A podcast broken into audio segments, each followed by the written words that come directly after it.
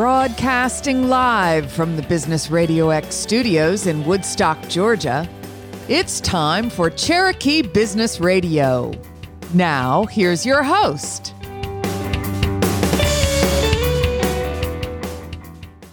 Welcome to another exciting and informative edition of Cherokee Business Radio. Stone Payton here with you this morning. And today's episode is brought to you in part by our community partner program the Business Radio X Main Street Warriors, defending capitalism, promoting small business, and supporting our local community. For more information, go to mainstreetwarriors.org. And a special note of thanks to our title sponsor for the Cherokee chapter of Main Street Warriors, Diesel David Inc. Please go check them out at dieseldavid.com you guys are in for a real treat this morning. We've got paparazzi, we got a video crew, we've got a studio full.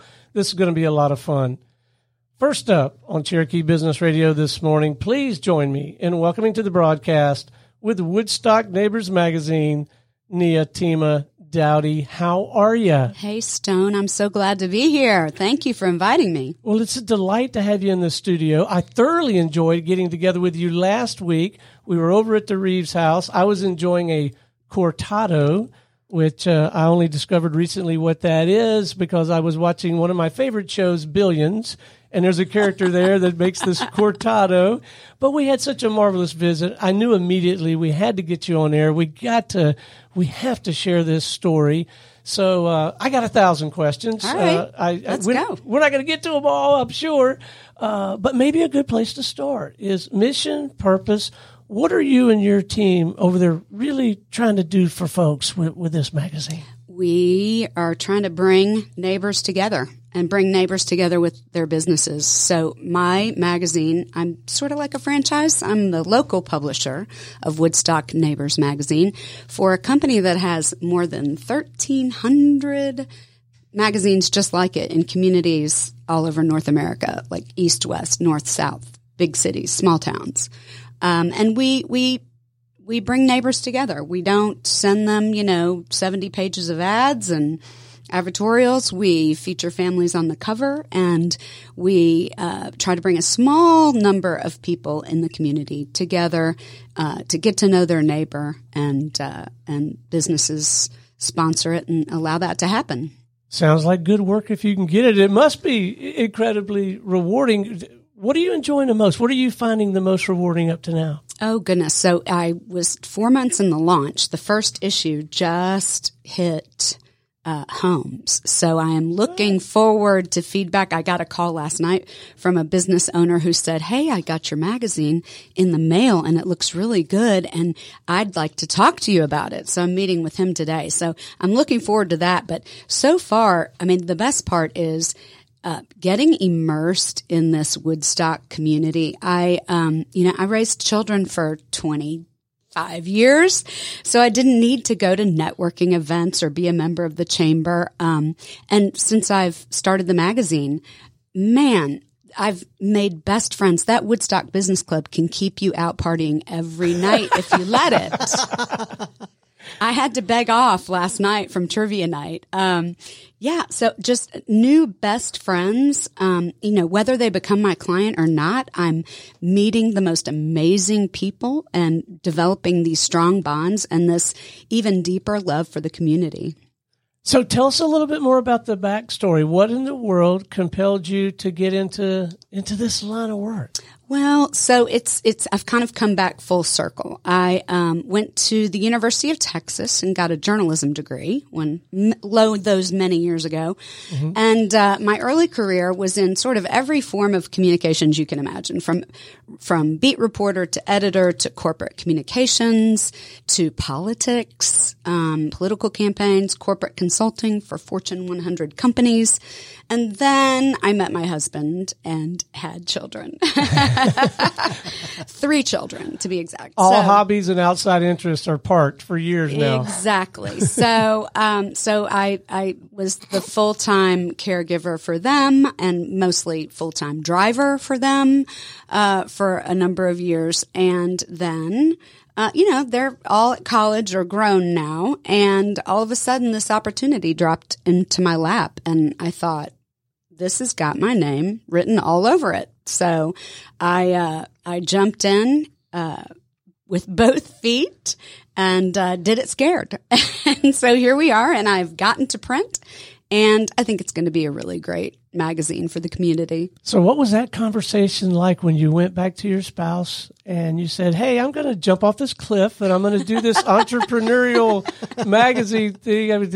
I am trying to envision me having that conversation with Holly. Well, you know, the good news was there was absolutely no risk. Um, and all upside. Wow. So, um, so it was, I just kept, it sounded too good to be true, to be honest. Um, we get that a lot in our company. And, but I, I, since there was no risk, uh, it was just an investment of time on my part. Um, I just kept looking at Craig and saying, I, I don't see the risk. I mean, what's the worst thing that happens? I can't do it. I suck at it. well, it sounds like Craig, you said he, yes. he's been incredibly supportive. It sounds he like. has, he has. Yeah. All right. So in this day and age, at least my perception is that so much marketing has gone uh, with other platforms, digital platforms and social media and all that. How do you reconcile that? Is that good? Do they play with each other? Speak to that a little bit. Well, and therein lies the problem, right? So the Harvard Business Review recently did a study, um, and and shows that the major advertisers are all returning to print because digital's become too diluted. I mean, everybody listening knows they scroll through their Googles and their Facebooks and their Instagrams and they are overwhelmed with ads. Most of them they've never heard of. Um, so the study that uh, Harvard Business Review did showed that print is still by far the most trusted form of advertising for mm. consumers. Digital is the least. Um, so everybody's on the digital bandwagon, but the truth is it's, it's really hard to, to make digital work. So I started an inspirational platform about uh, a year and a half ago, which is now on hold. Um, so I got to meet, you know, influencers with a hundred thousand followers and sort of they mentored me. You, you, if you want to like make social media work for your business, you have to do it full time. You're, you're posting one to two times a day. You're following, you know, the right people. You're commenting on hundreds of posts. You're replying to every comment on your post because it's all about engagement. The social media platforms aren't going to push you out there just because you did a post. Um, it's it's your engagement numbers. Um, so it's really hard to make work unless you have full time to spend on it. And most businesses don't. And it's, it's very expensive to hire somebody to, to do it. So, um, so yeah, digital and the, and the digital advertising has become diluted. Now what we do that's unique from other print platforms is we combine both. We do think there's a place for digital. Hmm. Um, but you need the legitimacy of being in print in their home every month so that when they're Googling for their roofer, and they're scrolling past all of these ads, they go, Oh, I've heard of that guy. I know that guy. He's in our community. So we pair them together. We, our programs all have a digital ad campaign component where we take your print ad and then we run a digital campaign that marries with it. Well, I think you just answered part of my next question because your, uh, your work strikes me as a very competitive arena. you think? And so I, okay, apparently the answer to that is yes. Uh, so, uh, how do you differentiate yourself from these other print platforms? And, and apparently, one, this is one of the ways is that you you don't throw out the digital. You find the best way to leverage it. But uh, are there other points of distinction that you try to bring up? Absolutely. So, number one, most of other community magazines sell their front cover, which is hmm. great if you're a business, maybe you're doing a grand opening or something and you want to make a big splash and get that big bump. But you know, that magazine then finds its way into the recycle bin and no, nobody, nobody remembers you.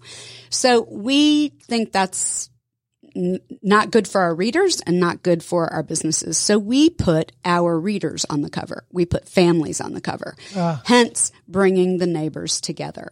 So we have a very high open rate, but because people want to read about the people they're raising their children with in the neighborhood. Um, so we have a very high open rate. And then, you know, there, we make it past the recycle bin into the home and stay on the coffee table, which is, if you're a sponsor, where you want to be, right? Um, another another big difference is we have uh, an expert contributor program for our businesses that allows them to contribute to the magazine as not advertorial but as saying i'm here to serve you. I'm here to be an expert to help you. I don't just want your business. I am one of you and i care about our community. Fun. I bet you get asked that a lot, though, right? i do All right, so let's talk about the work a little bit and how the process works. Let's say hypothetically there's even a media company that does like radio, but they also recognize the advantage and the power in print mm-hmm. medium. How does that work? Do you you sit down and, and talk it through and plan out a, a whole calendar of advertising or maybe get them to write an article? Walk us through that. Yeah. So we meet and we try to find out what what the what the client needs, what's best for the client. Um, you know, we have various contracts, various sizes. You can be the expert. Only one business in each category can be the expert. Um, but you you know, you can have a primary position. We we look at what serves your business the best, basically, and it may not even be in my magazine we have 35 magazines in Georgia. So while I would like to build my magazine, if it doesn't make sense for you to be in where my distribution goes and say it makes more sense for you to be in Towne Lake or BridgeMill or Lake Oconee even, I will put you in that magazine instead. Um, it's all what, what is most important for your business, not what serves me.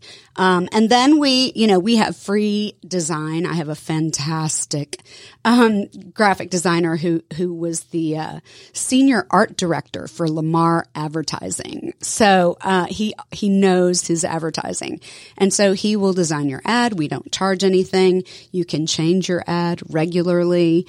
Um, if you are an expert contributor, you contribute up to four articles a year. Um, and I work with you to schedule that out, what makes most sense. Maybe you're a seasonal type business and, you know, so my solar company in my magazine wanted his article to appear in the heat of August, obviously when everybody's bills are skyrocketing. So yeah, so, you know, we just partner with you and do what's best for the company. So how does the whole sales and marketing thing work for an enterprise like yours? Are you out there shaking the trees? Are you having to eat some of your own cooking and advertise in your own magazine or, or all do some digital stuff? How do you get that conversation that you're describing? Uh, cold calls. Really? yeah.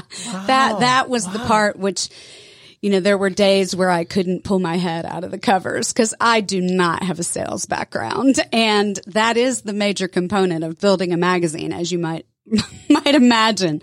So, you know, I had to do it scared, you know, prospect, cold calls, network. Um, but, but really it's the cold calls. Um, you know, my first two, um, clients were 36 month expert contributors who I cold called and signed up on. So, you know, that was beginner's luck, I guess, but, wow. No, that's incredible. Well, good for you. but it's, it's beaten, beaten the pavement for sure. So, uh, do you ever get the ROI question? Like, do you have a client who's, who's interested? It looks cool. I love the idea. You know, are, are they asking about numbers? How do you like the metrics that matter? They're asking about that return on investments. You have that conversation, I'm sure. Of course, yes. And that is, you know, today's business owners, uh, mainly the small business owners, you know, that they want, they're, they're, they're attuned to that direct response mentality that, you know, here, 50% off for new clients. And we can't make too many big mistakes as small business owners, right? Right, I mean, I- right. Some of us are two or three big mistakes away from shutting the doors. Right. But more and more uh, of these small businesses I meet with will tell me also that, you know, they've they've hired a lead magnet type thing and it's terrible and they're going to fire them, you know. So we try to teach the companies how to how to work like big brands, right? So take Chick-fil-A. Um, everybody knows where their local Chick-fil-A is, right? Everybody knows where, you know, the next three local Chick-fil-A's are. and yet Chick-fil-A is still branding, right? Why? because they know, big brands know, you have to stay top of mind and make people feel good about doing business with you. And if you think about, if you've seen one of their commercials, I'm sure you have, they're not showing their chicken sandwich and saying, we have the best lunch on the planet. What are they doing? They have a local manager or employee and a customer or family, and they're talking about something wonderful they did in the community. That's that feeling good component. So we try to teach our clients how to think like big brands, to be part of the community, make make sure that you're the you're top of mind because you know people don't go and get their direct mail flyer from the mailbox and come in and say honey let's build a hundred thousand dollar pool it doesn't work like that right so are when they start having that conversation are you top of mind right so that's why we're different, right? The direct mail flyer hits the recycle bin and then you're forgotten. And when they decide they need a hundred thousand dollar pool, you're not known. We keep you in their house every month. So when they make these big ticket decisions or there's a storm and they have to repair their roof or replace their roof, you're top of mind and they feel good about doing business with you because they know you're one of them. You care about their community. You've mentioned roofing a couple of times. Is this home services arena a no, good group of people? Or it, it is a good group. what group are some ideal people? Like who are what kinds of businesses should at least have a conversation? Well, anybody who wants a client in Woodstock, that we, we go exclusively to the most affluent homeowners. I should have mentioned that's another way we're different. We don't mm. blanket the county. We exclusively go to the high end, high value customers. And so anybody who wants those clients, I have financial advisors. I'm meeting with an insurance person today. I have, uh, you know, one of, uh, uh, Garage Kings, the the people who do the fancy tricked out garage oh, floors. I'm lobbying my wife right now yes. to get that done. Well, you need Jay Hart at Garage Kings. All right. Well, He's, I'll tell him I got it from you. I'll he, tell him I got it from your magazine. Yes, he was he was my first client oh, actually. Wow. So yeah, everything hardscape hardscapers, landscapers, pest control, cleaning, um, salons, restaurants. I mean, just you name it. If it's somebody with expendable income in Woodstock and you want their business, this is the way yeah. to reach them. All right, I'm going to shift gears on you a little bit before we wrap. Talk to me about passions outside the scope of your work. Is, is there something that, uh, I don't know, you kind of nerd out about? Most of my listeners know hunting, fishing, travel, and scotch and bourbon, right? That's Gosh. for me. Well, what are you into? On a on a recent level, I just got four chickens. okay, okay, that's different. So I that may be the first chicken answer we've had. I nerd out on my chickens. Uh, in fact, when we got, they're teenagers right now, but when we first got them, my husband and I would go out every night for happy hour with our cocktails and just sit there and stare at the chickens. It's I don't know. and, yeah, so that that's about as nerdy as you get, right? And, and they lay eggs. Do we get Not eggs? yet, but Not they will. Yeah, they will. Yeah, yeah, they will. But right. on a on a higher level, about a year and a half ago or more. I started a, a platform which is on hiatus, but I haven't I haven't gotten rid of it called We're Not Dead Yet Women Rocking Their Next Chapter. And I launched a YouTube channel, another thing I did terrified, uh, where I interviewed women over 40, 50, 60 and beyond who are reinventing themselves, kind of like I am right now, uh, to inspire other women. And, um, you know, for, I don't know, over a year, I was doing an interview about a week um, and then developed the social media platforms on Instagram and Facebook and got a huge following. But then, you know, this Woodstock neighbors thing dropped in my lap and I said, mm, I gotta, I gotta practice what I preach. I gotta, I gotta live my next best chapter and, and take a risk. So. All right. Where can our listeners go to learn more, have a, a more substantive conversation with you, or just learn a little bit more about the magazine? What's the best way for them to, to connect with you? So the best way is probably on Instagram. You can message me on Instagram at woodstock.neighbors.bvm. Or if you just Google Woodstock Neighbors, it'll probably come up. Fantastic. Well, thanks so much for coming in Thank and you, Stone. story. This is fun stuff. It is. Thanks. How about hanging out with us while we visit with our other guests? Absolutely. I know one of them. All right. Next up on Cherokee Business Radio this morning, please join me in welcoming to the show with Brain Train Center's Miss Meg Thompson. How you doing? I'm pretty good, Stone. How are you? I'm doing well. So the, the way the Business Radio X process works, and I, I don't know if, if uh, this was built in before I joined the network or not, but I've had a beer with just about everybody at this table already. You and I shared a, a beer and a marvelous meal. Thoroughly enjoyed that conversation. Begun to learn just a little bit, but tell us about Brain Train Centers, what you're doing, and, and, and why you're doing it. Okay. Yeah. And you're right. We had a really good beer and burger. I was like amazed. um, okay. Um, so I am excited to, to be able to be back in North Georgia. Um, I'm actually from North Georgia. And as I set out on my journey, like all this years ago to go branch out into the world, I fell into oncology after about eight years, I said, okay, I've got to do something in design. I got to do something that speaks to me. So I went into uh, design and marketing. And when I realized you're climbing the ladder to success, but potentially not fulfilling your purpose, I started figuring out who am I? What do I want to do for my career? And how do I have purpose? And so I went straight into figuring out why do I make the decisions I make? I found another entrepreneur through networking groups, um, Melissa Hergert, who started Brain Train Centers. And she said, Why don't you work on yourself? Let's do this. And so I said, Okay, after a lot of networking events and talking and getting to know her, I said, Okay, I'm going to work on myself. I started neurofeedback brain training and I started working on myself. And then I realized I had so much more creativity in me than just marketing and design, though it's the basis of my career. It changed my mind. It changed my life. It gave me a sense of purpose. I realized I needed to help other people. And so then a path started of wellness. And so a reinvention personally became a, a mission and a purpose for helping others. And so I started Brain Train Centers off of Sixes Road in Woodstock. I was one of the first to talk to her about in this, you know, concept of, I would say she had other people, other partners across the nation, but I really started talking to her about a year and a half ago about starting my own location. And when I decided where to go, it was a natural segue. Okay, I'm going to go back home. I'm going to stop traveling around the country and stop being backpack Megan and I'm going to go home.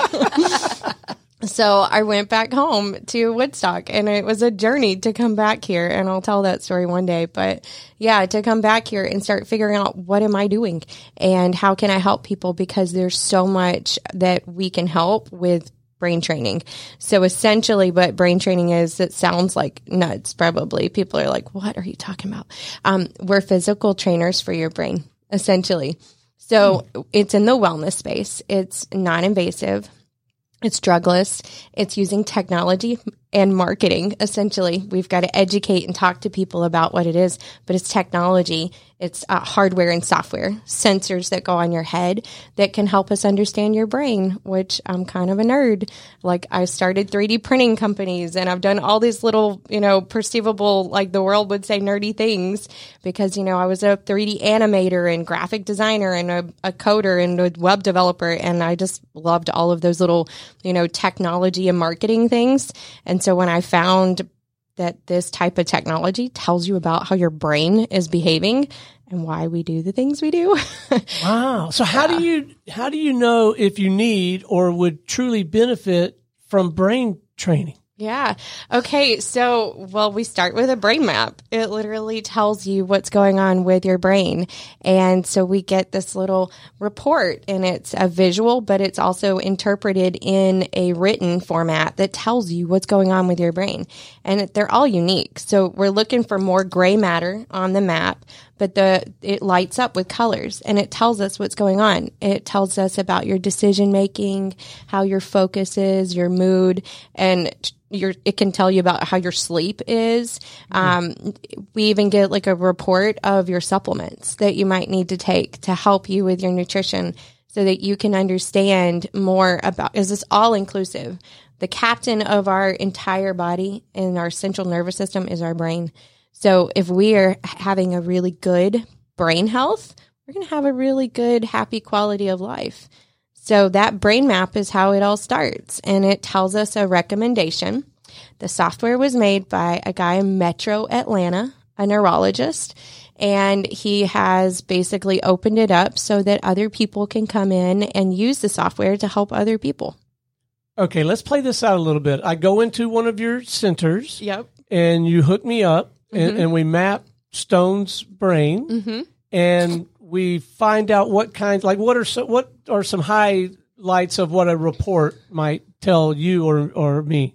Yeah, so it tells us a couple of things. Um, there's a, a, a series of different viewpoints that we get from visuals, but it also shows us little scales, like where you are on where your brain should be. And so it, then it provides a narrative for you. There's a short version, which I really like, um, and a long version, but it tells you it's very informative. And so even if you don't decide to do brain training, which I can tell you about that in a minute, even if you don't do brain training to re-brain train, you know, the brain waves, the brainwave activity, you can still just do the map. And a lot of people use that as a baseline for other types of nutritional and um, even medical or non-medical wellness care.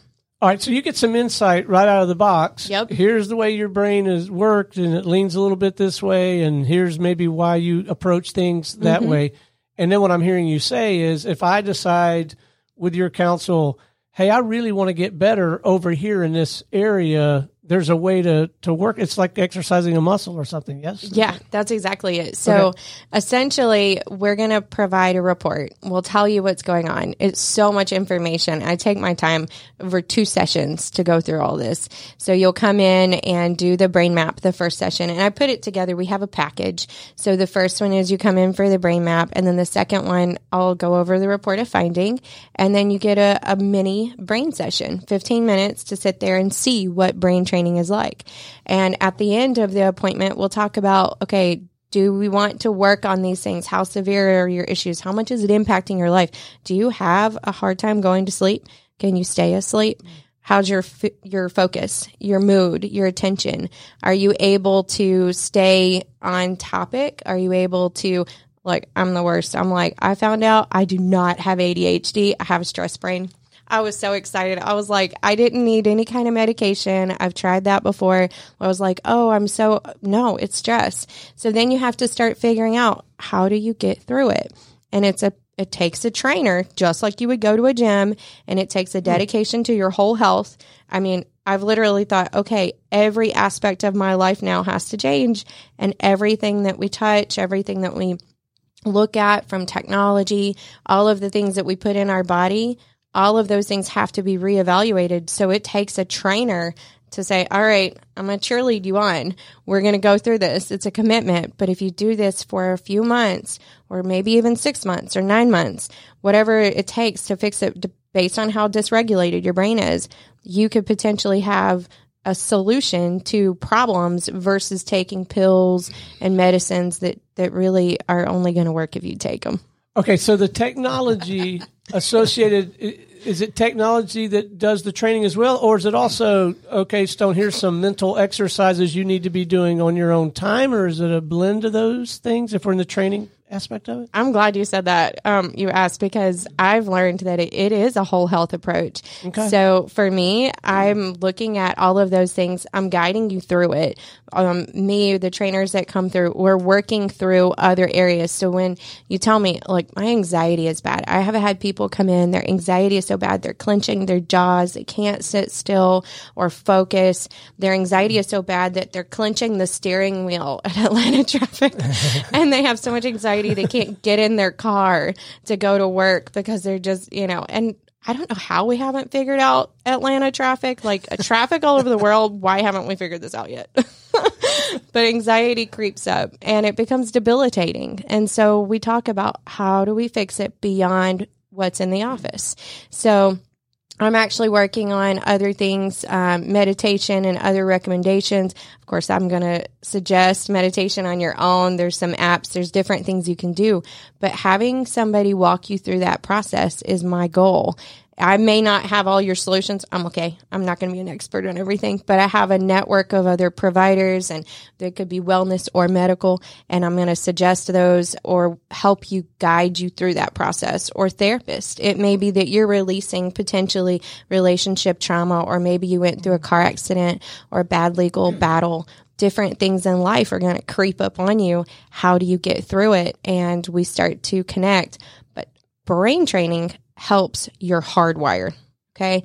It's the hardwire in your brain. The physical waves that produce, we study four brain waves.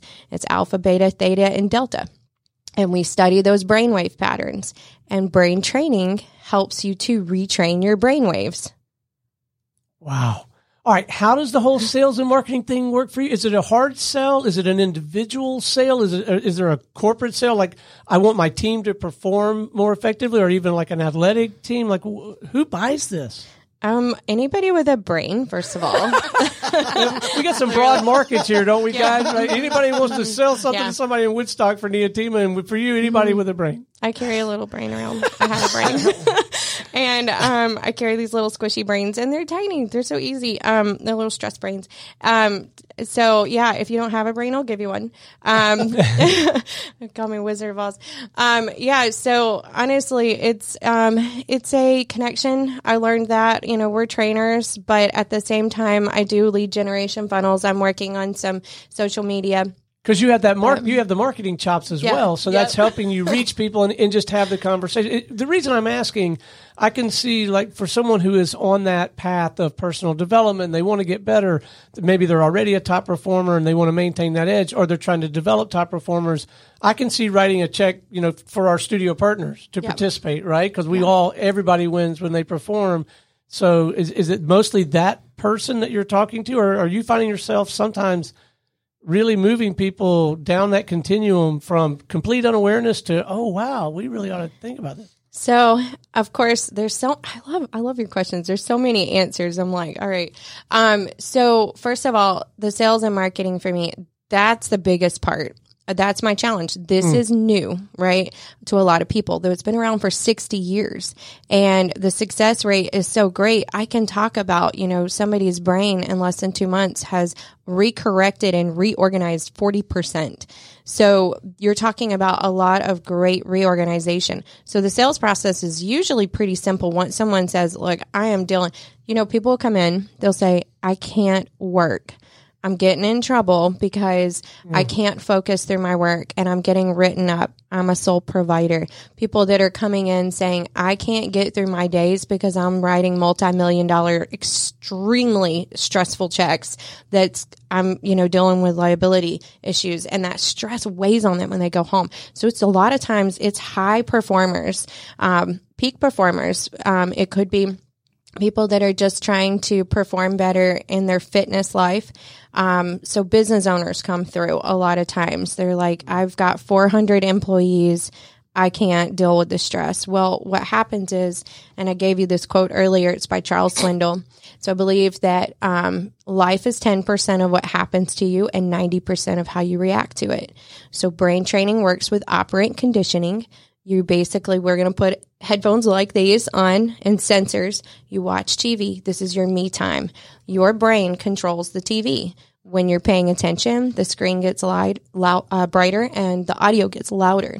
When you're not paying attention it gets darker and quieter. Like you really How cool is that? Yeah it goes in and out. Yeah quieter. So it's really interesting. So this is their me time. They come in they sit down they do the neural feedback your brain actually tells the TV what, um, you know, what to do basically. So you're sitting in a recliner, you're watching the TV, and as you're watching it and paying attention, you're retraining your brain waves. So once mm. somebody comes in and they see it, the process is simple. It's you've got some issues. Do you want to actually prioritize your your brain health now or do you want to do it later?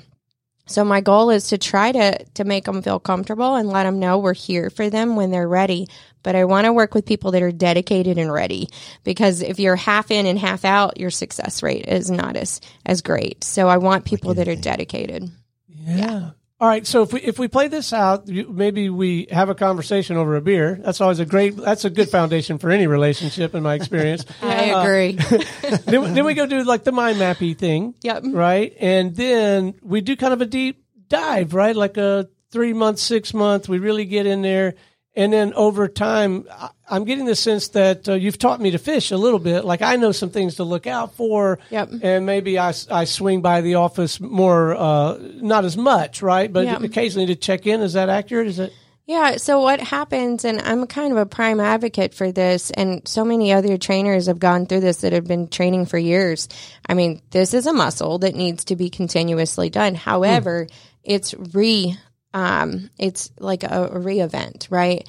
So, say you have a, a life event that has changed in like all of your things are just messed up again. Your memory's off. Like all of a sudden you just start to have, and there's a list of things, headaches, memory, focus, attention, negative moods, um, PTSD, trauma, sleep issues, substance abuse, all those things. Okay. That was a long list. Um, all those things can get out of whack. Right. And so what happens is you say, there's a symptom that I'm, I'm dealing with. You call us back and you say, Hey, let's do a remap.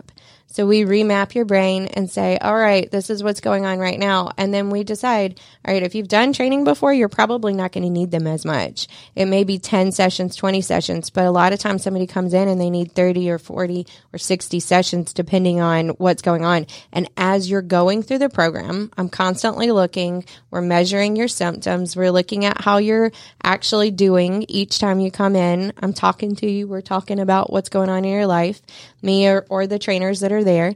And we're figuring out how to fix your, your dysregulation. We're getting you through like you would a personal trainer. dysregulation. So I went straight to the the uh, high performance as a use case, but you just said PTSD. So Yeah. maybe you can really get at some serious things like that. I don't know, addiction, suicidal thoughts, all. all Absolutely. wow. Yeah. So it, this is everyday stuff, but it could be a concussion, right? It could be somebody who's mm-hmm. had traumatic brain injury. We don't diagnose. We don't prescribe anything. We don't, we're not Right. giving you drugs or anything. It's drugless. This is just your sensors on your head are the sensors are, are giving a connectivity to a software and this very great high technology, great program that has allowed us to have access to great mental health and brain health, um, you know, training. So, Yeah. All right. Before we wrap, what, what do you do when you're when you're not mapping minds? oh my gosh, it's kind of um, overtaken my my brain actually. So this is my life. so a lot of what I'm doing is I've become so into it. I want to be able to help people across the world that have other things that are going on beyond just brain training in a local Woodstock office, but I want to help other people. And so part of that is I'm getting out and I'm going on, you know, excursions, so you will.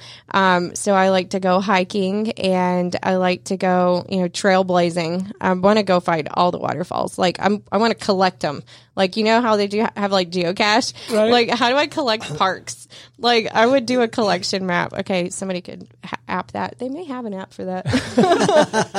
but that would be so fun, like to go collect all the little wild adventures and see all the different, you know, waterfalls. And, you know, of course, I grew up going to the beach all the time in Georgia. We all go to the beach, but now I'm like obsessed with going and seeing all the waterfalls and all the trails. And I like to go trail running. Um, I love animals and I love music. So, those are kind of my little joys, simple pleasures, but it's pretty. There's nothing like super exciting. It's just everyday stuff that I, I love. It's not like chickens. no, no, I like horses though. I love horses. That's fine. I used to volunteer at horse farms. Yeah, I absolutely oh, wow. because I grew up on a farm. So Well, it's starting to come into focus for me because one of the observations I made when we got together uh, and had a beer and, and a sandwich was your Jeep. It is the coolest looking Jeep, and it just fits your whole lifestyle, mindset, everything. You Yeah. guys get a look at her Jeep on your way out if you haven't seen it. yeah, absolutely. I'm excited. Um, I want to put some really cool like. You know, um, other things that kind of tie into my brand on the Jeep. So, you know, you have to check that out later. and maybe bury it in waterfall stickers, right? Oh yeah, yeah, absolutely. when we talk about trailblazing, like the Jeep does go with that. All right, where can we go to learn more? Website, email, LinkedIn, whatever you feel like is appropriate. Let's just make sure that our listeners can can connect with you. okay, so the local Woodstock office, um, we're off of Sixes Road, um, so you can find us by googling um, Brain Train Centers Woodstock. We do have other locations in the area, Kennesaw and Marietta. We have locations all over the country, even in Hawaii. Um, I think we're going to have 14 soon, but mine is in Woodstock. If you want to talk to me about other um, things outside of the local Woodstock, we do have online brain games that can go outside of Woodstock, and I'm going to have other wellness offerings that will be global. So make sure to talk to me if you're not in the Woodstock area. Did I say Woodstock enough? Um, you can find me on Facebook, Instagram, TikTok. We're over the live feed. I should have live feed this. Um, but braintraincentersinc.com will get you to any brain trainer, uh, brain training location. Mine is Woodstock. Um, you can call us 470-999-7316 because we will talk to you. Um, you can also request an appointment online. You can call us, uh, whatever, you know, find us. what a delight to have you on the show. Thanks for hanging out with us. Yeah, absolutely. Thanks, Stone. Well, stay with us. We got a couple more guests we're going to visit with, all right? You got it. Thank you. All right. Next up on Cherokee Business Radio this morning, we have with us the Chief Mohawk of Alpha Site, Mr. Alexander Bryant. What's going on, buddy? Hey, Stone. Thanks for having me on. Yeah, I've been meaning to do this for a while. You and I hang out at uh, Fresh Start Cherokee. That's where we see each other a lot. Absolutely. Yep. Every we haven't grabbed that beer, but we'll make it happen. It's coming. Okay, buddy? it's coming. Tell us about Alpha Site, man. So AlphaSite is a digital marketing house that services businesses in the blue collar trades and home services. We help blue collar pros win through precision marketing. I love the niche. Why the niche? What what compelled you to go that that narrow, if that's a fair word? So there's a lot of reasons behind that. So one is, so I wanted to start an agency for quite some time now, and it's one of those things where it's kind of cool how things in your life that seem very disjointed and don't seem to touch each other, you know, God can bring those together and really truly make them make sense. So I have a degree in marketing from Reinhardt University. Uh, never took a job in the corporate world doing marketing. That was I went into sales instead. Um, so I have that background. I have worked for three different marketing agencies now, uh, from startups all the way to some seriously large ones. So I have experience in that field, but I've always had a heart for the trades because in all the in between times in my life, whether it was in college, in between starting businesses, in between whenever, that's what I would always turn to. If I needed a quick job, I'd always go work construction. I've done carpentry work, I've been a heavy equipment operator, I've done kitchen and bathroom remodels. I really enjoy working with my hands. And I've always said if a few things in my life had been different, then I'd probably be doing that. I probably would own a business in the trades and do that instead of marketing for them. But that really combined those two things is my sales and marketing background and then also my love for the trade. So that's one reason. The other is it's an awesome opportunity because most of the guys who I know in the trades are they're very intelligent. They're very much capable of doing these things themselves. They could figure out web design, they could figure out Facebook ads, you know, a lot of what I do is nothing compared to like the math that's involved in building a house. but they don't have time. So as a result, most guys in the trades, their marketing sucks because they either don't do it at all, like they don't have a website, they don't have a social media presence, they don't have any of those bases they need to cover, or they delegate it out to somebody who's really either not qualified or doesn't want to do it, like one of their kids. Uh, so as a result, their marketing suffers. They don't get the lead volume they want to grow and scale their business. Uh, they don't have the digital presence they need. So what I can do for them is to come in and take that off their plate and basically they're hiring a pro, which is what they would recommend to their customers. and I can help them out and help them win. So, how do you get to these folks? How do you get to have the sales and marketing conversation? Are you out there doing the networking thing, or or you eat your own cooking and you use all your agency chops to just get in front of them? It's a bit of both. So I do the digital side. I have a couple of Facebook groups that I use for lead generation. That's a tool that I use. I always mm-hmm. lead with value. I always have really solid marketing advice and tips, like stuff that they would pay for, like stuff that ordinarily is for paying clients. Like here's the exact roadmap of how you do a certain You thing. go ahead and put that out there. Absolutely. And it's for free. Huh. And that's to drive value to show them, hey, like it builds trust, it builds value, and shows them that I know what I'm talking about, I know what I'm doing.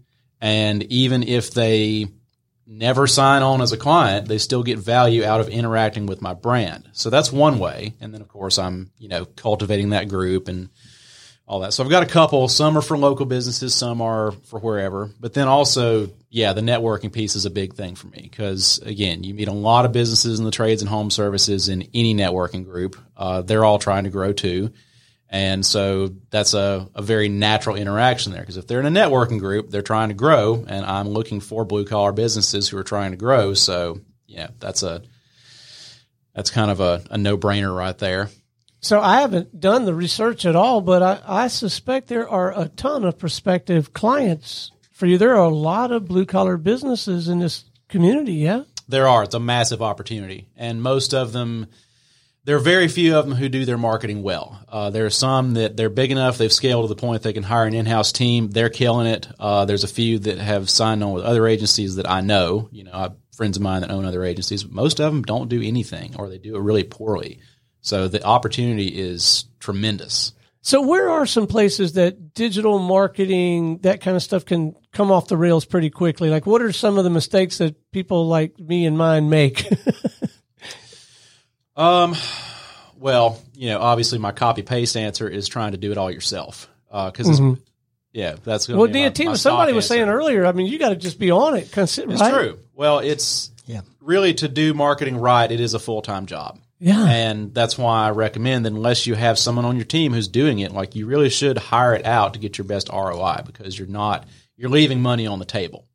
So that is, I would say the first one is trying to do it all yourself. Uh, cause you're trying, you know, or you, get your nephew to do it because they don't right, have to go like back to you, school for a few weeks. like you don't need to be focused on that. You need to focus on delivering for your clients. Like if you're in yeah. the trades, like you need to be on the job site, whether that's on the tools, actually doing the work if you're smaller, or running your crews if you've got a lot of guys that work for you. So you don't need to be focused on that because focus is a finite resource and you're going to be spreading that too thin. Um, for the businesses that are a little bit below, you know, the point of being able to hire an agency, I'd say the mistakes that they're making, they're not picking the low hanging fruit. There are things that any business can do that don't take a ton of time that will really set you apart from the ones that are not doing those things. Like, uh, one claiming your Google My Business listing. It's crazy how many businesses don't even do that. Like they don't even have their listing claimed, much less actually like have it updated, have it you know optimized for where it'll actually rank locally. Uh, that's very easy to do. It doesn't cost anything. Um, having a website, like obviously, my recommendation is going to be to have a professionally built search engine optimized website. You know, if you want the best return, but you know, if you're just starting out, there's a lot of options that are very affordable, very low cost that you can do yourself. It's not going to be on the same level, but it's better than no website at all. And obviously, any any prospective client, uh, especially higher end ones that most people want to work with, all other factors being equal, they're going to go with the business that has a website. That's hundred percent of the time, yeah, unless it was sense. like a, a recommendation from a very very trusted source that's a word of mouth client. Like it's going to digital presence is going to make the difference. Um, active social media pages, you know, having Facebook, Instagram. Those are really the best two. Instagram in particular for contractors. Um, really? Yes, uh, because most of what they do is so visual. Especially my my two niches really are uh, roofers and home remodelers. I really like working with those two in particular, but it's it's very simple. And this is a you know because I have like my prescription list of like okay, like if you're not ready to work with me, here's the things that I would recommend to get you to the point where you can. That's on that list is, uh, you know, get on Instagram every day and story it out. Use your Instagram stories. Get on the job site. Be like, hey, we're over here today. We're doing this kitchen remodel. We're back on the job again here today. And then as you go through the day, like showcase what you're doing, like just like 30 seconds at a time. Doesn't have to take much. Like every time there's a lull, like you finish something up, tell people what you're doing. And at the end of the day, be like, hey, look at all this work we did today. Look how beautiful this is.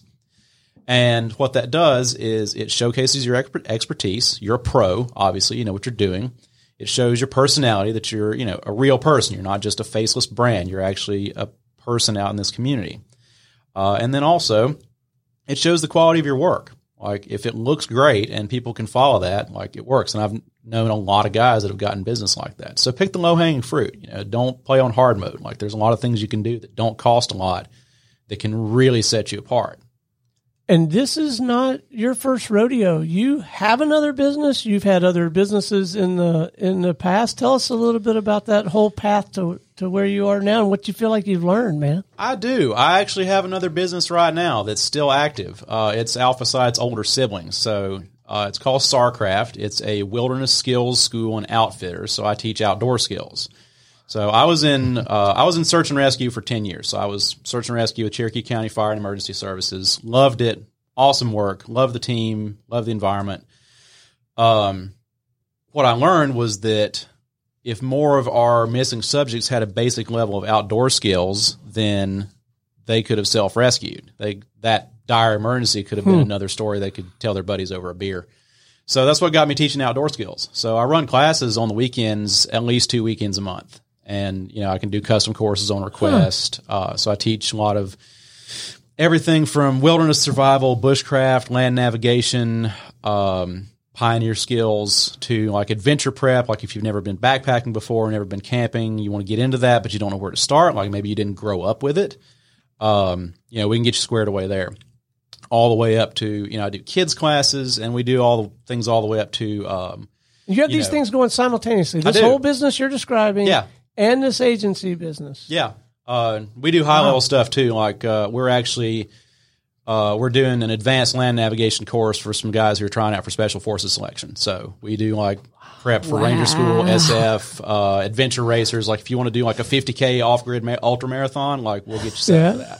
Well, you got Meg and Neeahtima are all over it. Me and Gerald, So- we're not so sure. We're probably just gonna we'll cheer. We'll be at the finish line. Well, you know, you can always host you know a you beer say for you you. like to you like to hunt and fish and drink whiskey around a campfire, so you'd fit right in. Yeah, yeah. So, uh, but no, that was the cool thing about that is like that was kind of my training ground. That was my first business, and it's hard. Uh, it is not an easy niche to build a business in. Getting people to sign up for in person classes and actually show up is Right. very difficult. So that's really where I built a lot of my marketing chops, and like everything in comparison, that's been really easy. It's like it's. I had to get good at it for it to succeed on any level at all. Because again, it's it's a hard sell. You know, it's not a service people like objectively need. You know, I think they need it, but like, Right. they don't. They don't have to have it. And you're asking them to part with their money, part with a weekend. Uh, you know, it's a big ask for something that's you know kind of a considered an optional service. So you, you know, marketing's got to be pretty squared away. So, have you had the benefit of one or more mentors along the way on your entrepreneurial journey to help you navigate some of that? Oh, terrain? absolutely. I couldn't have done it without them. Um, I've had, I've been very blessed. I've had a lot of really good people cross my path over the years. Uh, one in particular, true godsend. Actually, he is part of Alpha Site. He's on my board of advisors and is going to be doing a lot with helping me grow the business. But uh, I met him. He was one of our first students. So we launched in June of 2017, and he came to a class in September. And you know, in every class, we always go around the circle. Everyone introduces themselves, says who they are, what they do, what they want to get out of the class, what their training goals are. And uh, he's like, I'm in marketing. I'm like, interesting. I do the marketing for this company. Uh, and then after the class, I'm like, well, how do you think we're doing? He's like, eh, I could use some work. And I'm like, well, okay. Uh, tell me what to do. And we ended up building a relationship. He took a he took a liking to me. He's you know he has been doing digital marketing since the internet existed. He got into it in 1998. So he very generously shared lots and lots of years of experience with me, you know, just in exchange for coming to classes for free. And he's actually the one that when in 2020, when I pivoted from professional sales to marketing, he's the one that gave me my first agency job. And, you know, we've been, been together ever since. Uh, that agency fell apart, not his fault or my fault. Um, and then when I started this, I'm like, hey, you know, he knew I wanted to start my own agency. And when the time came, I was like, hey, I want you to be part of this and be basically my my part time advisor. So that's uh you know that gives me a lot of confidence going into this because I know I know that I know my stuff, but I know if there's anything I don't know, he definitely knows it. But there have been a couple other people like. Um, you know, I've I've developed a lot of good friendships in this field as well. Uh, you know, John Clunan, you know, he's another local agency owner. Worked with him, uh, learned a lot from him. Fantastic guy. Um, you know, I've really I've been blessed. I've had a lot of people really kind of help me along, show me the way. I it and it's I highly recommend anyone in business if you don't have someone who's mentoring you, like you need to do Mm-hmm. that. That's going to cut years off your learning curve. Like that will literally buy you back years. So are you at a experience? are you at a point now where you're getting a chance to mentor other people? Have you have you put that hat on yet? So, not anyone specifically, but the way that I see myself doing that is through the Alpha Site brand of putting out all of this free content. Like if you follow me, you know, if you're friends with me on Facebook, I've started doing this thing uh, that one of my mentors inspired me to do because he did it and I liked it. Uh, I do my today's lesson post where I share something that's either marketing or business or mindset or lifestyle related that I think is valuable. So I I don't share what I've learned with any one person in spec- any one person specifically, but I do try to share what I know. Uh, you know, selfishly, it positions me as an expert, and people and it builds trust. So I'm more likely Yeah. to you know close sales. But you know, I also am a firm believer that those who can should. That if you have the means and ability to help someone out, you should do that. So what's next, man? What's the next big milestone? Are you going to try to replicate either the agency or the other business and like scale? Or are you just going to hunker down and just really squeeze the juice out of these two puppies? So, so Sarcraft is actually to the point where it's it's more or less running itself. Uh, I still do the business development and marketing for it, and I do teach when I can. I unfortunately don't get to teach as much as I would like, but I've got uh, seven or eight really excellent, highly qualified instructors on staff. I've got support staff that help out with classes. Like, um, I'm very blessed because I have such great people that I. It's gotten to the point that I don't have to show up for class day. Like it can run without me. Um, so I do want to, you know, once I scale Alpha Site, I do want to turn my attention back to that because I do want to be, I want to own that niche, the survival training, wilderness skills training industry. Like I do want to be a top player in that, but I had to put that aside for a minute. Um, Alpha Site, no, I'm trying to scale that as big as I can take it. Uh, there's the the cool thing about an agency is more within reason, infinitely scalable. You can make it. There's no limit. Like you can just continue to hire if you can continue to find good people to do fulfillment. Like do your you know media buyers to run your ad campaigns, uh, web developers to build your clients' websites, um, social media managers, all that. Um, you know, as long as you have a solid onboarding process, you've got client relationship managers, someone who makes sure that their needs get met and they get results, and you can find good people to do fulfillment. There's no upper limit. That's one of the things I love about the business model. well, I'm sure you've seen your share of waterfalls. Do you raise chickens? Do you like? You know, I used to. I that was Did you really? So it's funny. Unbelievable. When I said that, I was laughing because that was actually my very first business. So from the time I was about thirteen, so I grew up. I grew up on a farm. Uh, actually, my parents still own it. Uh, I I grew up poor, so I was like, how do I make some money? So I ended up. Uh, I ended up with about a hundred chickens, and I had about a one acre garden plot and I would sell at the farmers markets in Cherokee County. And this was back like years ago. I remember I sold at the very first Canton Farmers Market day that there ever was. I like the day they opened, I was there. And I look at it and it's huge, like it's blown up, it's massive. Like now everybody's into it. I'm like, man, I was like, and now I'm not doing it. And it's like, wow, I, I was totally mismatched in my timing there. But yeah, that was my first business. I did that for about 10 years. It was cool. I'm collecting chicken mentors, so you can be my chicken mentor. I mean, I'm a little rusty. My neighbors have them. They're in like the middle of Canton. They got chickens. I wonder what the percentage of today's generation of entrepreneurs actually come from first or second generation farmers because I literally mm-hmm. named my marketing mm-hmm. agency after the fact that I was a first and second generation like uh-huh. multiple people in my family were like farmers and like whether it was cattle farmers or agricultural and it's like so much of what marketing and sales mm-hmm. is is really you know planting and nurturing Yeah. and watering. Yeah, that's a good point. Well, and also it gives you the work ethic too. Because It's like, true. Yeah.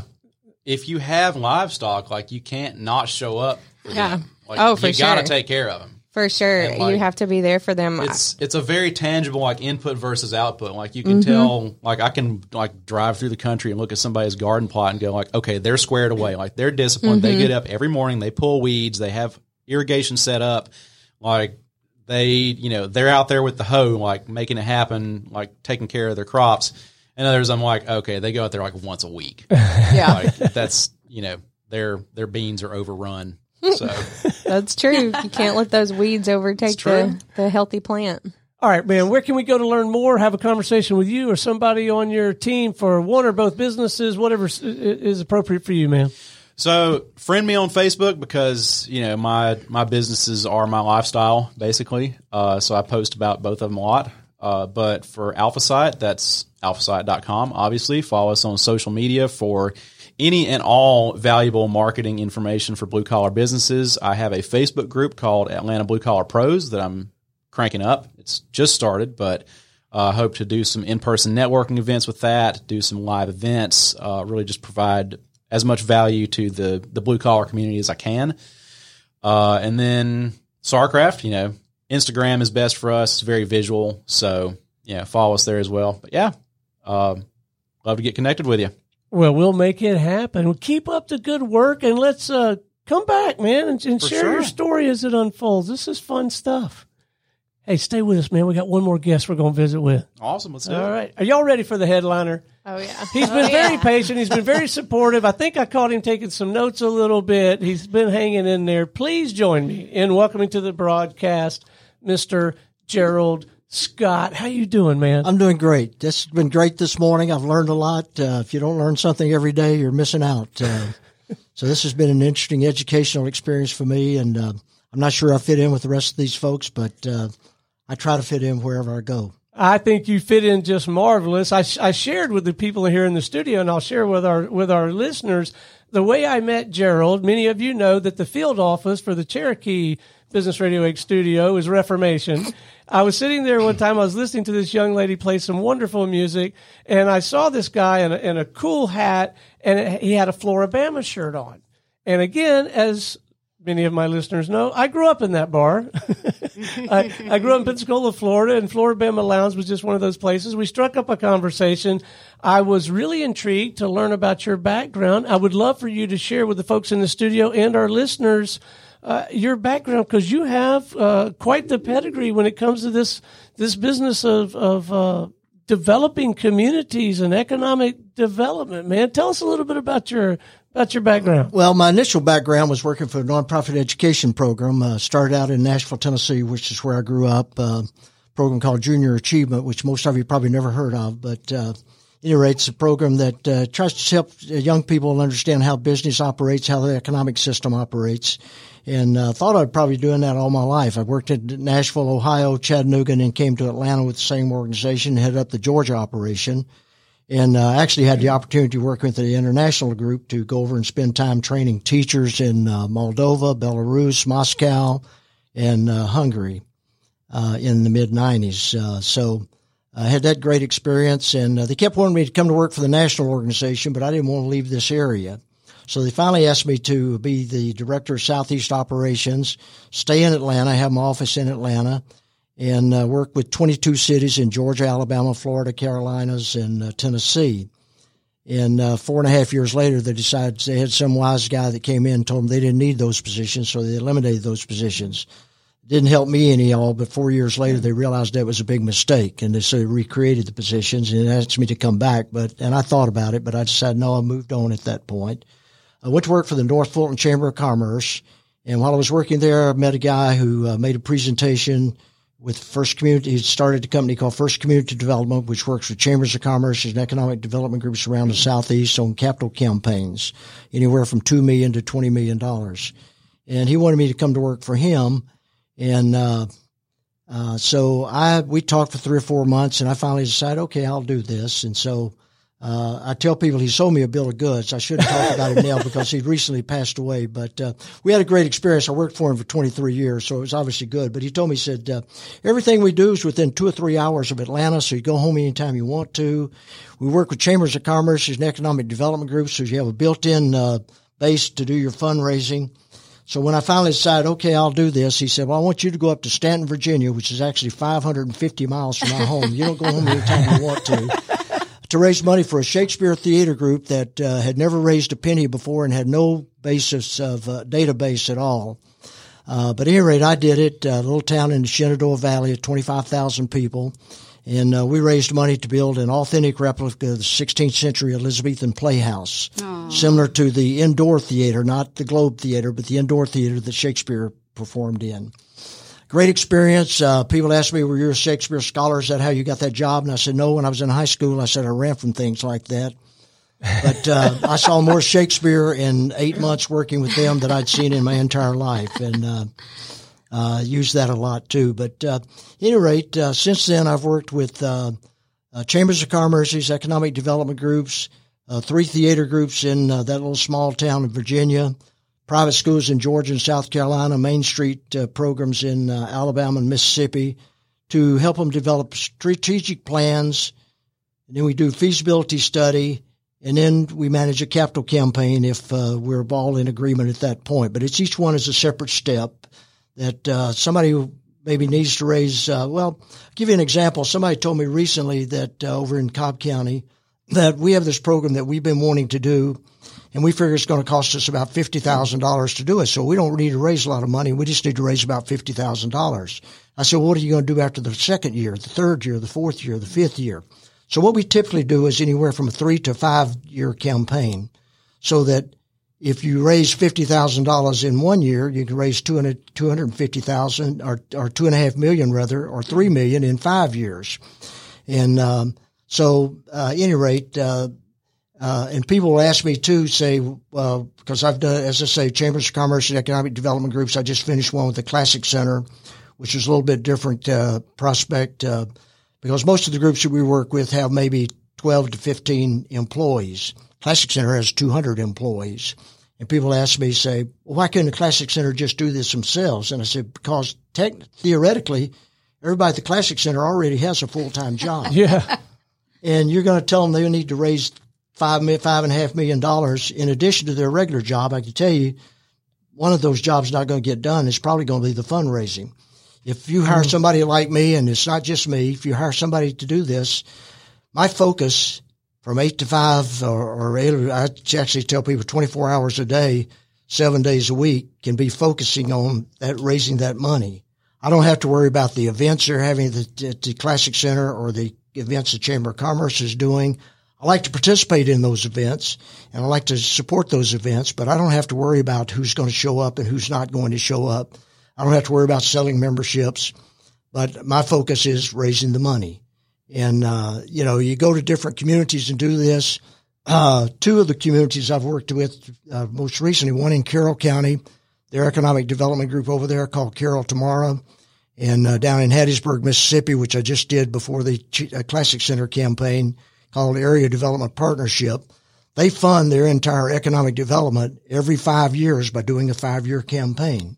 So I've done uh, two campaigns over in Carroll County. I've done where companies done three in uh, Hattiesburg, Mississippi. I worked on two of them, and uh, we utilize a lot of volunteers. We primarily corporate fundraising, although when you get into theaters and private schools, you're doing a lot of individual fundraising as well. Uh, so it's uh, something I enjoy doing. It's not for everybody. Uh, the company I was working with has ceased operations because the founder and CEO passed away unexpectedly in the spring. And his wife decided to shut the business down. So I'm back in uh, Woodstock now and just uh, kind of hanging out.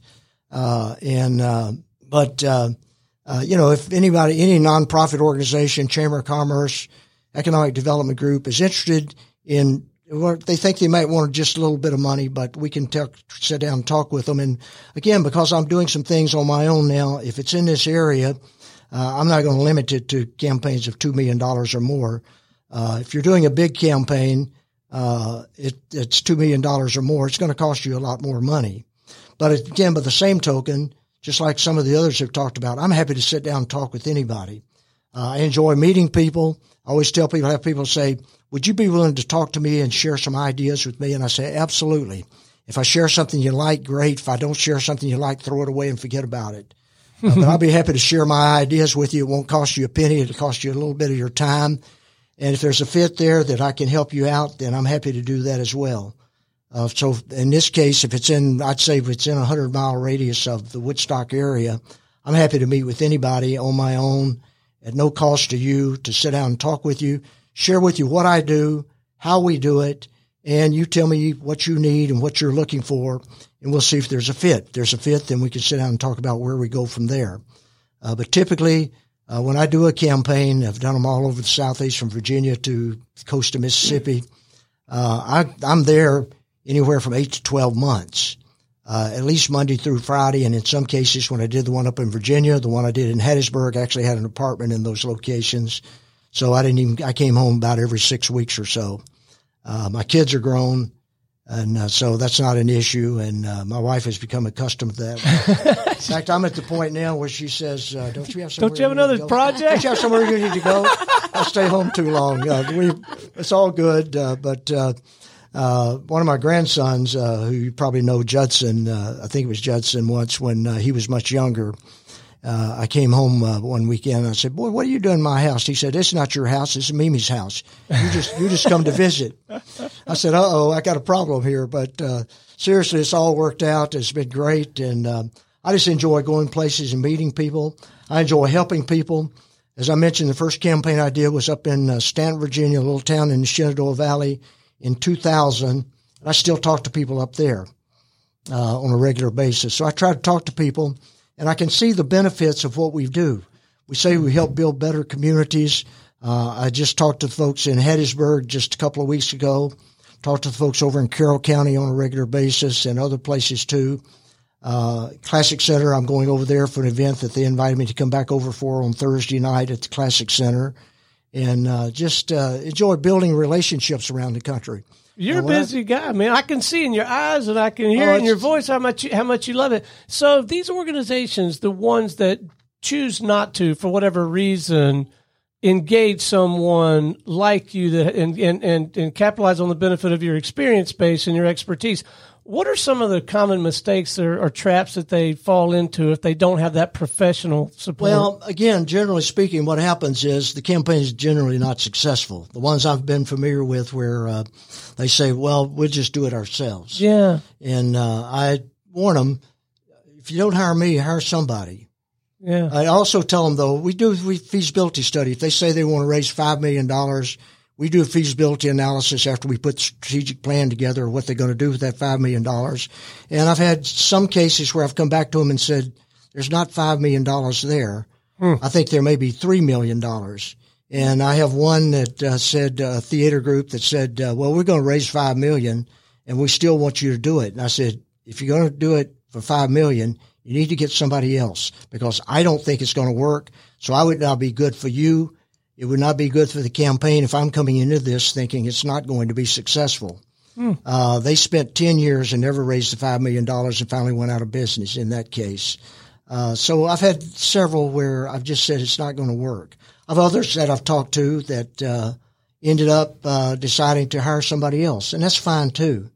Uh, I still want them to be successful, and I still make contact with them. Yeah. Uh, so how do how would you counsel small business owners like like us, Alexander and, and Meg and Neeahtima and, and myself? What should we learn more about? What should we do? What should we not do to take full advantage of like Cherokee County? This is such a marvelous, nurturing community. I'm sure there are things I should be doing every day that I'm not to, to really tap into this community. I don't know. I'm having to tap into it myself since I've been to work all around the Southeast. But uh, I think, you know, getting involved in the community and it's even getting involved in your organization. Uh, I think Meg said something about uh, how much you participate depends on uh, will determine how much you get out of it. Yeah. that's true in anything you do. Uh, and if uh, uh, you know, I've worked with a couple of organizations. I will say that uh, wanted to do this, but then they didn't really get engaged themselves once we started doing it. Mm. And uh, I'm smart enough to know that if I go into Hattiesburg, Mississippi, people in Hattiesburg, Mississippi, initially at least, I think now maybe different, but when I finish, by the time I finish campaign, but initially they don't care who Gerald Scott is. Right. They care who the organization is. They care who's heading up the organization. I have the advantage of uh, where I generally do campaigns of working all the top people in the community. Uh, work with uh, the mayor, we work with uh, the CEOs of the major companies in town, and get those people engaged. And if they're excited about the campaign, I know the campaign is going to be successful. And we utilize those people to help open the doors. Because again, when I go to Hattiesburg, Mississippi, I don't really know anybody there. Now, in Carroll County, where I've done two campaigns there, Hattiesburg, Mississippi, where we've done three campaigns there, uh, Staunton, Virginia, where I've done work with three theater groups up there. Once you go back the second time, you know the people. I've done a couple of campaigns down in Valdosta, Georgia with the Chamber of Commerce and an education group there. Uh, you know people, so it's a little easier going in. But uh, again, you have to get engaged in the community and be a part of the community. Uh, two of the best stories I can tell about myself uh, was one in Carroll County and one down in Valdosta. Uh, in Valdosta, when I was finishing up the campaign for the uh, Valdosta Lowndes County Chamber of Commerce, guy with the Economic Development Department said to me one day, he said, Hey, somebody told me you're getting ready to move. I said, They told you I'm getting ready to move? And he said, Yeah. They said, You're going to be moving in about uh, three or four weeks.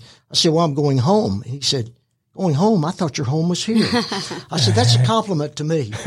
Uh, went back to do the second campaign in Carroll County. I'm having lunch one day, and uh, this lady comes up to me and said, Where have you been? I haven't seen you in forever. I said, Well, I've been home. And she said, Been home? Where's home? And I told her, and she said, I thought you lived here because she knew me from the first campaign I'd done. And those, those are compliments to me that you've engaged yourself in the community. And I think again, that's a key part of the success of whatever you're doing. Meet people, engage yourself with people, let them know you want to be, want them to be as successful, uh, to, they make you look good. They make you successful. But, uh, again, it's a team effort. We say that, uh, you know, uh, raising money is like a sport. It's a team effort. One person can't do it. I can't come in. People say, well, can you come in and just on your own raise $5 million for us? No, I can't do it. I've got to have you engaged in the process. You've got to be a part of this process. You've got to help us sell the process. Uh, most of what we do is in smaller communities, as I've mentioned, uh, but I've done two, uh, three statewide campaigns, two in Mississippi and one in Alabama, where I was working all over the state. And uh, again, meeting people all over the state in various t- communities and so forth. But I need somebody that can open the door for me. Uh, so you got to collaborate with the local folks. You got to collaborate with the local yeah. folks. Uh, you got to get the doors open, and once I can get in the door, then I can help make the sale. I believe it. All right, man. Uh, we're starting to run out of time. Let's make sure that our listeners can get in touch in touch with you. What's the best way for them to reach out? I mean, if I want to connect with you, I'm just going to head over to Reformation. Well, I'm going to add that as a part of it. Uh, I don't know that I don't know that the Reformation folks will like this, but I'm going to say this anyway. If you can't get in touch with me anyway, you can get in touch with me through the Reformation Brewery in in Woodstock. Well, any of the Reformation breweries, but they know me in Woodstock. in fact, I'm gonna uh, I'll share a quick story if you got a minute after I say All this. Right, make it happen. Otherwise, you can reach me on my my cell phone 404 444 8426 or I'm going to give you my personal email address right now because the company ceased operations. I'm working kind of on my own, so I'm kind of in between right now. GDawg1, G D A W G one, the number one, at outlook.com. you can reach me there. If you can't reach me any other way, hey, I just throw it out on the table and say, this is who I am. I'm not trying to be somebody that I'm not right now uh, or ever. But if you can't reach me any other way, you can reach me at the brewery. I'll share a quick story. I had a meeting with Misty Martin several years ago. Most of you know Cherokee Economic yeah, Development yeah. Uh, Department. And uh, Misty said cousin. to one of her employees, said, uh, she? I got a meeting with your friend Thursday, a friend of yours Thursday afternoon. And this person also was at that time, this goes back, uh, oh, five, six, seven years ago. But I still tell the story on her. I'm not going to tell you her name, but, uh, uh, she said she was working part time at the brewery at the time in addition. She said, what's his name? She said, Gerald Scott. And she said, I don't know anybody by that name. She said, well, I thought he was a friend of yours. She said, nope, not a friend of mine. I walked in the office on Thursday afternoon, and first thing she said was, "Gee, dog, what are you doing here?" Mister said, uh, "I didn't think you knew him." She said, "I never knew what his name was." so, so anyway, that's just one of the crazy stories. Uh, but I bet you uh, got plenty. What a fantastic way to wrap, man! You got to come back and get us caught up on these new campaigns that I know you're oh, going to be. Uh, well, I'm happy to work with anybody, and as I said, I'm happy to just say if somebody thinks a nonprofit organization Chamber of Commerce, Economic Development Group, or any nonprofit organization thinks we need some extra money for something, if they want to just get in touch with me, I'll be happy to sit down with them, share my thoughts and ideas. Uh, if I can help them uh, uh, in any way at all, sometimes it may even end up just helping on a volunteer basis or a pro bono basis or something at this point because I love Woodstock. Been here for longer than some of you have probably been alive. Been here for uh, almost 50 years. Well, Uh, thanks, I've been man. alive longer than that. Well, Gerald, thanks so much for coming in, man. We're going to grab some more beer for us all over with, but it's been a real delight having you in the studio, It's man. been fun. Thank you so much. I've enjoyed it, and as I say, I learned a lot myself today. All right. Until next time, this is Stone Payton for our guest today and everyone here at the Business Radio X family saying we'll see you again on Cherokee Business Radio.